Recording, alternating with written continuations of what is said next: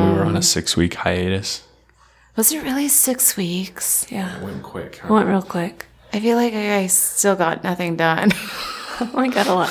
I mean, we did. We all got a lot done. I have a bathroom. My that's hair has grown. up right now. My nails have grown. Yeah. I got done. I desperately need a pedicure in my life.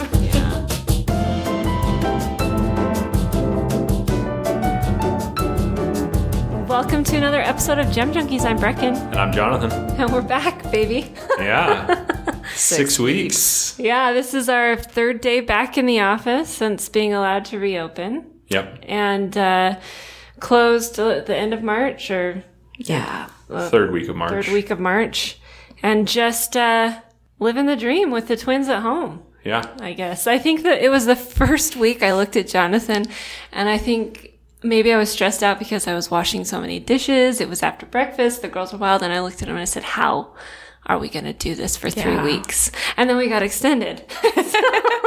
I just remember I'm like, how many loads of dishes have I done in a day? Yeah, like, we've never done more dishes. Yeah, like we've never possible? run the dishwasher twice in a day before, Yeah. but we definitely did several times. Several Yeah. times. Because Brecken got into baking. I well, I think everybody got into baking. I didn't. I got into baking late in quarantine. which was probably good because I lost weight.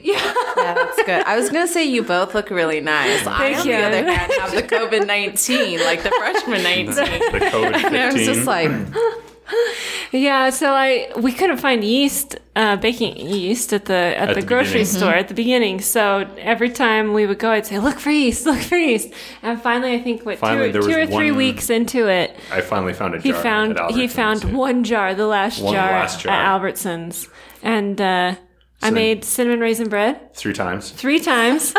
It progressively got better. the first time I never baked because I would always kill the yeast and I was always so scared of it because I always thought I don't know what temperature so the water would be too hot the water would be too cold I couldn't get it right and finally I, I got like my little candy gonna say. thermometer and I would microwave it for like two seconds and check the temperature microwave Yeah. it for two seconds I, I got a bit obsessive the first round of cinnamon raisin bread rose beautifully looked beautiful, smelled beautiful while it was baking. I pulled it out of the oven too early. It was raw in the middle. Yeah, And you can't go back from that. You can't put it back. no, because once no, it rises, There's no going back. Yeah, Yeah, it fell. Uh, we ate the edges. It was. It was. It, was, it tasted good, but we. Why did you even attempt to eat that if it was raw? no, it was because it was raw in the center of the loaf, Raisin bread. like the center of the just, loaf. like, so you cutting. like slice. Yeah, you slice the four sides off. Plus and just, I- you get the little dough ball in the middle. I made a huge effort. I looked at Jonathan and I was like, we will not waste this food. Because that was my biggest concern through this whole thing was how much food people were buying and the amount of food waste there was going to be. So I looked at Jonathan and I was like, we are not wasting a darn We thing. didn't waste anything. and we didn't. Very little. We have not. Yeah. I'd it- say less than what we normally waste on a weekly basis. I mean, there's always a few vegetables Yeah. that don't, that you don't know, quite make Yeah. it. That aren't as fresh as you think you they were. Yeah. Yeah. them. Yeah. But okay, so then the second attempt, I overbaked it. I, it was a rock. It was, She got. She got also got into sewing I also and got a little got into sewing. sidetracked. Yeah. And so she set the timer for the full time, even though she I was talk supposed to to me check ahead it of time halfway and tent it. and tent it if it started to get dark. Too brown. Yeah. I, I it was Jonathan ate it still. I, li- I loved it. It was crispy on the outside, which I like, and, then it was it's, had like, like a chewy. cinnamon sugar, Yeah. and then it was a little bit chewy on the inside. I thought it was really, and then the really third good. loaf was perfection. I had a slice for breakfast this That's morning. awesome. Perfect. Um, Um, and yeah, I got into sewing face masks. I sewed what I think like twelve face masks for the office staff, so we could. Yeah, so I think you sewed what? Well, I 20? sewed. Yeah, I think probably twenty total. 20 it was a learning masks. curve. My first one, I still have it. To I should bring it in and show you like my first one versus my Yeah. the one I just did. Stitches are better. And Well, and yeah, it's a little bit better. I took sewing when I was eight years old, and Jonathan bought, Bought her. me a sewing machine ten years ago for Christmas. still in the box. That was still in the box. I'd never opened it. And our my friends, our friends Manos and Kelly, um, they work with Omi, or he works with, with Omi Privé, and uh, they were doing what they called the Mask Makers Collective and making masks for frontline workers and basically anybody Anyone who wanted it. it, yeah. So they came out with this pattern, and I thought, well. I, I can't do this. And then I kept, as the weeks kept going on, I kept getting more bored or needing something just to do that was, and, uh, so I thought, well, I'm going to try it. Yeah. So I ordered all my supplies from Joann's, drove, they brought it out to my car and drove off and, and started making masks. And I still have a lot of fabric. So I can make a lot more masks, but Anyway, so did that for the staff. As far as the business aspect goes, uh, one of our biggest things was being able to keep The team our whole together. team together. And I remember for three weeks before we closed, I kept having this feeling like it was going to happen. And I remember sitting down in Frank's office saying, "What are we going to do?" Because I don't want to lay anyone off. Like Right. that's that wasn't even an option for me if we could figure out a way not to do it. Right. And so we so the knew PPP thing came through, so we got and we it. knew financially that we had made some really good decisions earlier Sure. in the year and last year that set us up for a few months that we could handle this. And then the PPP thing came through and we got approved for that. And so we're able to maintain everybody and that was exciting. So everybody's back back at work now and, and I think excited to be back. That was the, the main thing that I really liked is that you know the whole team came back and we're like we're ready to get to work. Yeah, and like our pro- everybody was like, please, please let me come back to work. yeah. I remember I will Marty. never, I will never say I, I have to go to work anymore. Like I'm so happy. I know, and our production manager Paul said everybody's so excited to come back to work, and we do have existing orders. Like we have orders we for have pieces orders that our production team needs to work on, and he's like, they're gonna all be like super geared up, ready to go full throttle. And I was like, tell them to, you know, slow their roll a little bit because we don't know what the future holds. Let's just make sure we do everything right. Right, yeah. And and we don't need to plow through this, but let's let's just, you know, take our Yeah. time and do it right and and that's exciting. And I think personally for me, with the way our business has been for so many years, probably since I've started here, it's like go, go, go, go, go, go, go, one thing after another, after another, after another. And you don't ever get a chance to take a deep breath and center yourself and say, what does our future look like? yeah. What do we want? Who do we want to be when we Yeah, grow up? Yeah, who do we want to be when we grow up? What is our when you're in the day to day in the trenches, you forget about your focus of the long term. So I think it gave us a lot of time, definitely to think about it. Mm-hmm. And I think a lot of the pod, uh, a lot of the online conferences and all that kind of stuff really was helpful, and Yeah. it helped us gain focus, even though the focus may be a little different than where we were six weeks ago. Obviously, before all this, Yeah. our, our focus we had to reevaluate. And the other thing is, it did is it made my dad comfortable with. Uh, Stepping back. stepping back in retirement. It did. Like I think my dad wasn't sure what he was going to do with his time during retirement, and after this six weeks, he's like, "I, can got, do a this." lot- I can do this. I got." Which is really, which is really funny because I was like, my dad will never retire because Yeah. he just He needs things to he do. needs things to do, and what is he going to do? And I think Yeah. he had that same kind of idea, and now he's like, yeah, you don't need me back. I got. I got laying railroad ties in his yard. He's digging out things and putting gravel down. He's, Projects. He's tearing all his bushes out of his back. He says it or for uh, his For fire protection. For, he says it's for fire protection. It is. It looks way better. It His does yard look looks way better. amazing now. we're super excited and super positive about what the future brings and, and what the year is going to bring. And also that we were able to step back and take a deep breath and, and reevaluate our role in this and, and what we want to do. So on to our podcast. Sorry we laid in on the, the COVID closure, but I think it was important to talk about it. It also helps me process it because I'm not going to tell you every day was wonderful because it wasn't. I cried a lot. So on to our podcast. We've got a gemstone, which we haven't, when We was- haven't done an no, we, when was the last gemstone we did? Birthstone. Oh, when, but that was That's, not, really, even a gem. really a gemstone. Chrysoprase. Yeah, we just Oh, yeah, did we- I said yeah, just before sorry. closure. It wasn't that long ago. It, was it our last feels pod- it was our like- last it feels- podcast. It was our last pod, but it feels like Decades. ages. yeah. Yeah. yeah. So we have a very exciting one. It is, um, Lapis lazuli. yeah, lapis lazuli. Uh, lapis is Latin for stone, and lazuli comes from the Persian word lazu word, which means blue. So blue stone. Yep. And it, we have, uh, humanity has been using it for what we know over 6,500 years, but probably longer. Yeah, it, could even be longer because they've it, they found lapis beads at Neolithic burials, Oh, yeah, that's and older Neolithic 6,500. is 10,000 BC, so that's 12,000 years ago, is the beginning of the Neolithic period. Dang. But it went from 10,000 BC to 4,500 BC um, is is the Neolithic period, and they found lapis beads. So it's it's arguably One of the oldest oldest used gemstones. Yeah. Now it is a rock.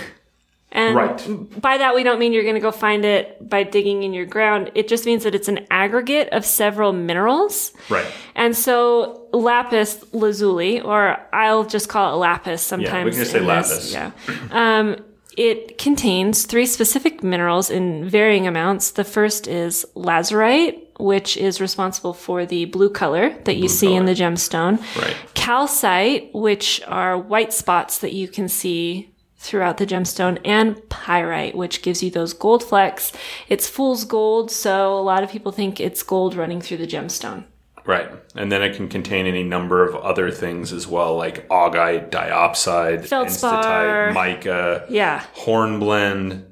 So there's a whole pile of There's a whole pile of things. It's an Of things. aggregate. So it's- yeah, a lot of things can get mixed in. right. So, but It's primarily, like a good bread. primarily it- it's lazurite, um, and they figure that most lapis lazuli is in the 25 to 40 percent of it is made up of lazurite, which is a tectosilicate mineral of sulfate, sulfur, and chloride. Very uh, technical there. Very technical. But what it does is it basically gives you that gorgeous blue color that is sometimes described as indigo, royal, midnight, or marine blue. But in its finest form, it is a violetish blue with medium to dark tone and it's highly saturated. The most prized, prized, prized form has no calcite in it. So Right. you can't, so you don't see any white, which, um, I guess detracts or people feel it detracts from the blue color. It can wash out the blue color a little bit. Um, although gold colored flecks of pyrite are okay in its most prized form as long as they are small and sprinkled attractively through the gemstone.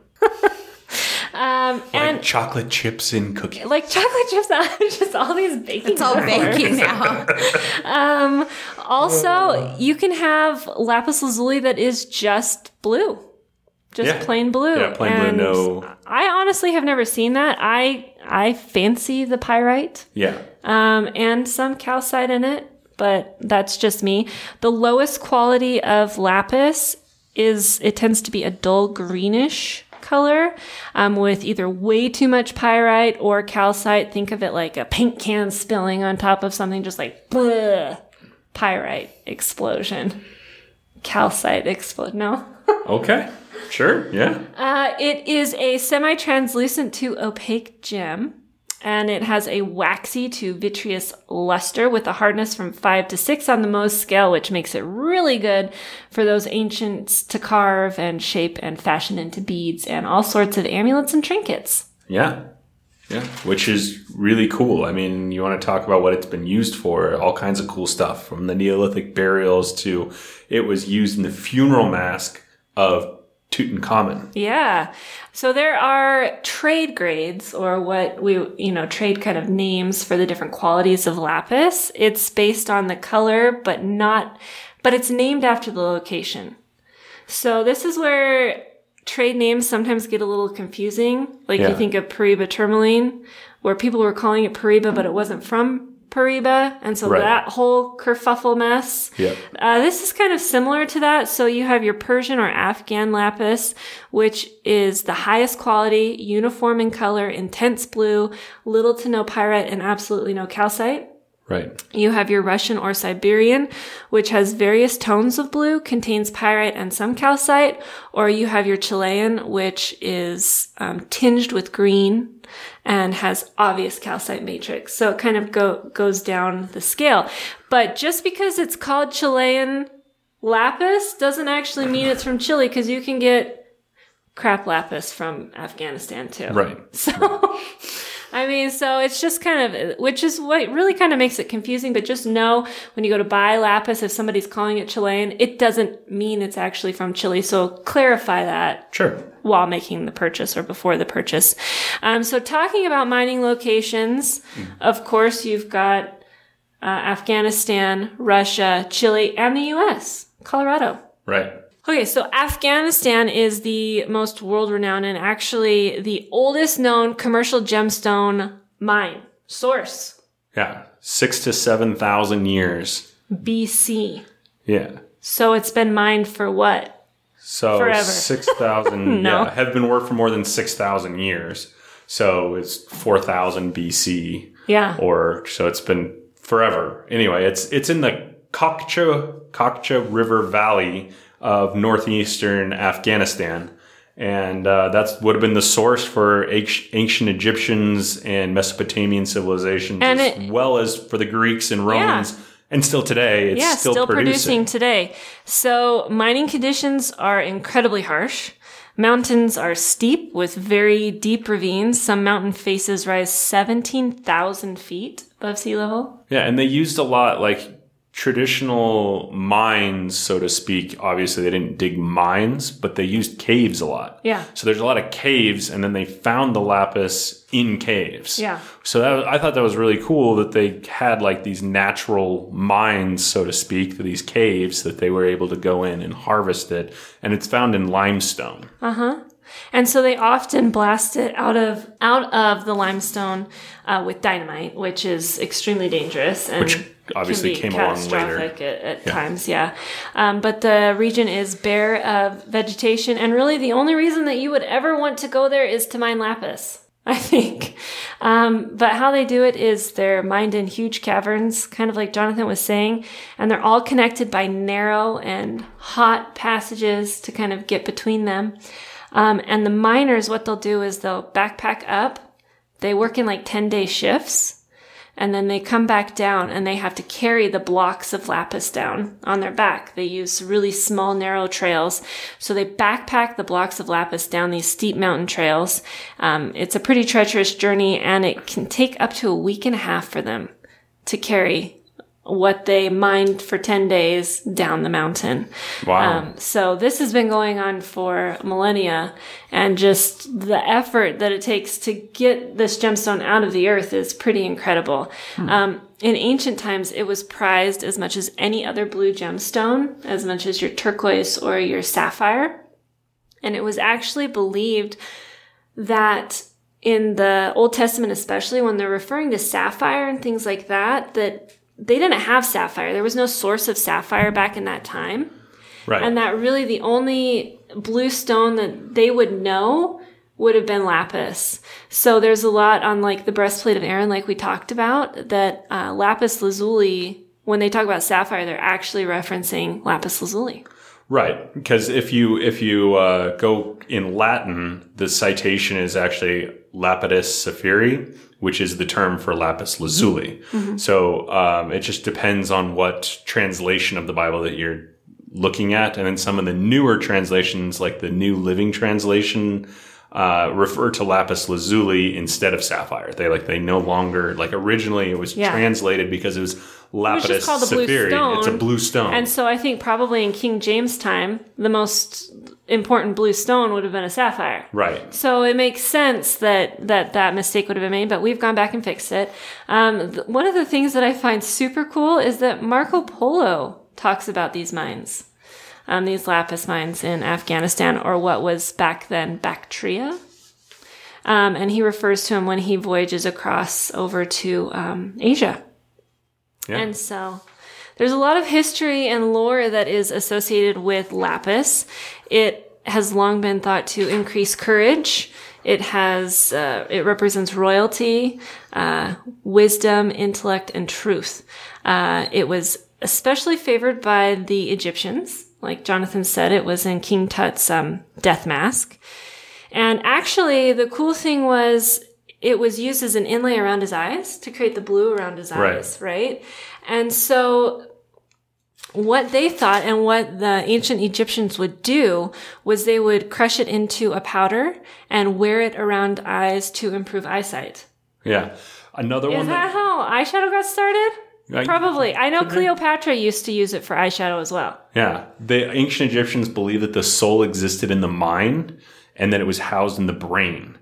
And the, the lapis blue was a mental healer and soul purifier. So lapis was used to purge the soul of demonic possessions by so they would crush it, they would mix it with gold and make it into a poultice and place it on the crown of the head. And as it would dry, they believed it would draw out the demons. Uh huh. And in extreme cases, they would actually drill a small hole into the skull That's intense. and pour it into the head. I think that would do more harm than good. Yeah, you think? But there is this kind of association with lapis and demons. And Yeah. I came across a really interesting story about King Solomon. yeah. And uh, I I will tell it to you Okay. because I think it's going to blow your mind. I was like, this is some of the craziest stuff I've ever heard or ever told on Gem Junkies, I think. So wait for it.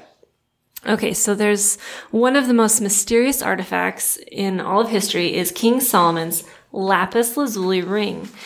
And it's been mentioned by the Christian religion, the Jewish religion, and in Islamic le- legends.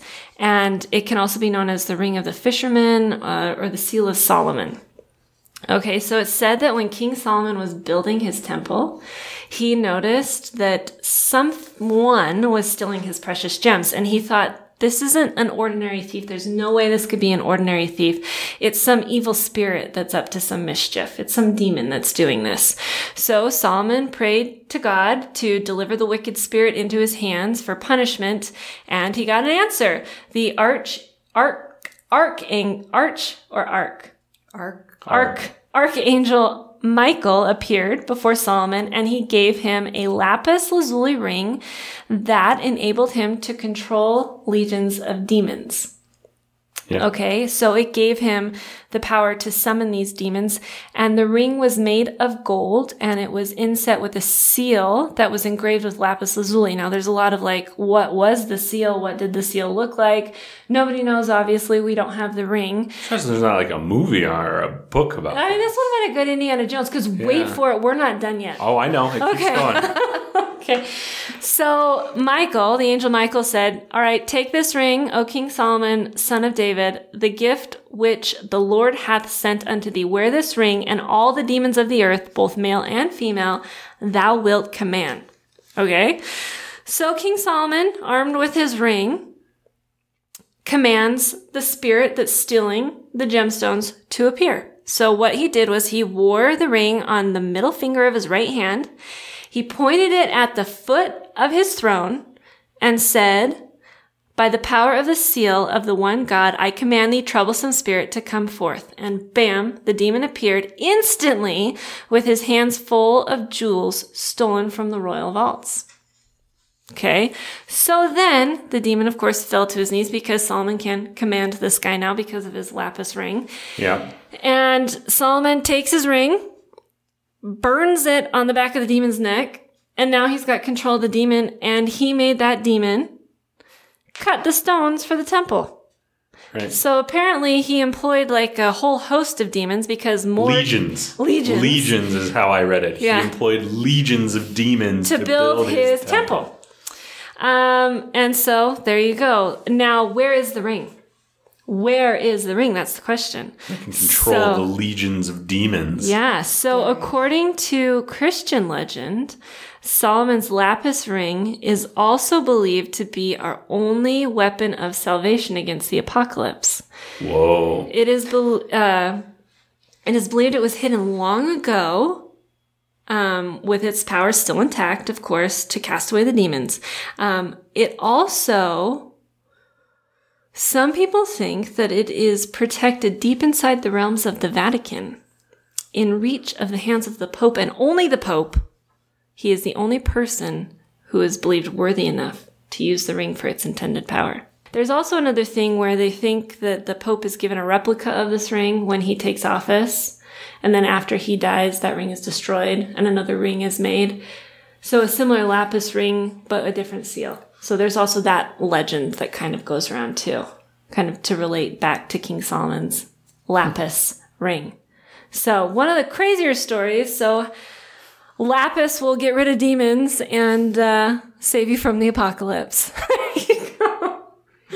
but uh, I Yeah. thought the coolest thing having the coolest story I found Yeah.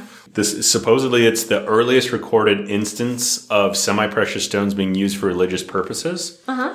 Comes from the Egyptian Book of the Dead. Oh my gosh, I have quotes from the Book of the Dead. Yeah.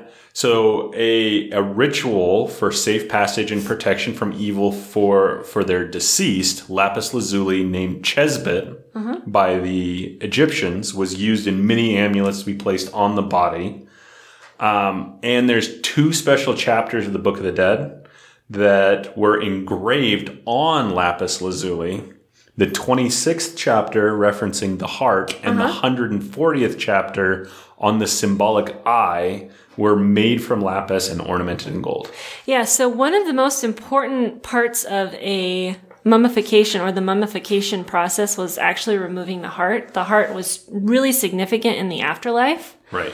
So what would happen was they would remove the heart, they would mummify it separately, and that heart couldn't be returned to the body until it was weighed in the afterlife. So basically, if you were a good pers- person, you, you would get your heart back. If not, you never get your heart back. And so what they would do was they would carve a scarab beetle, which actually symbolized the heart. And after the, the heart had been removed and the mummy was anointed with oil, they would actually say a prayer placing the lapis scarab beetle over the heart Right.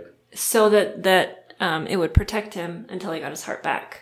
But I thought that was actually cool that two of the chapters of the Book of the Dead are actually carved into lapis. Yeah, the Egyptians loved lapis. Their Yeah. um, judges and pharaohs would wear it. Um, they would carve the symbol of truth on it, and it would help them in their decision making. It was also kind of like a status symbol thing.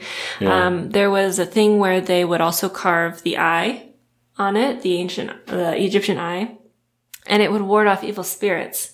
So kind of like the their their evil eye kind of a thing. So yeah, I mean it's it's been used for uh, talismans and amulets all throughout history and carved.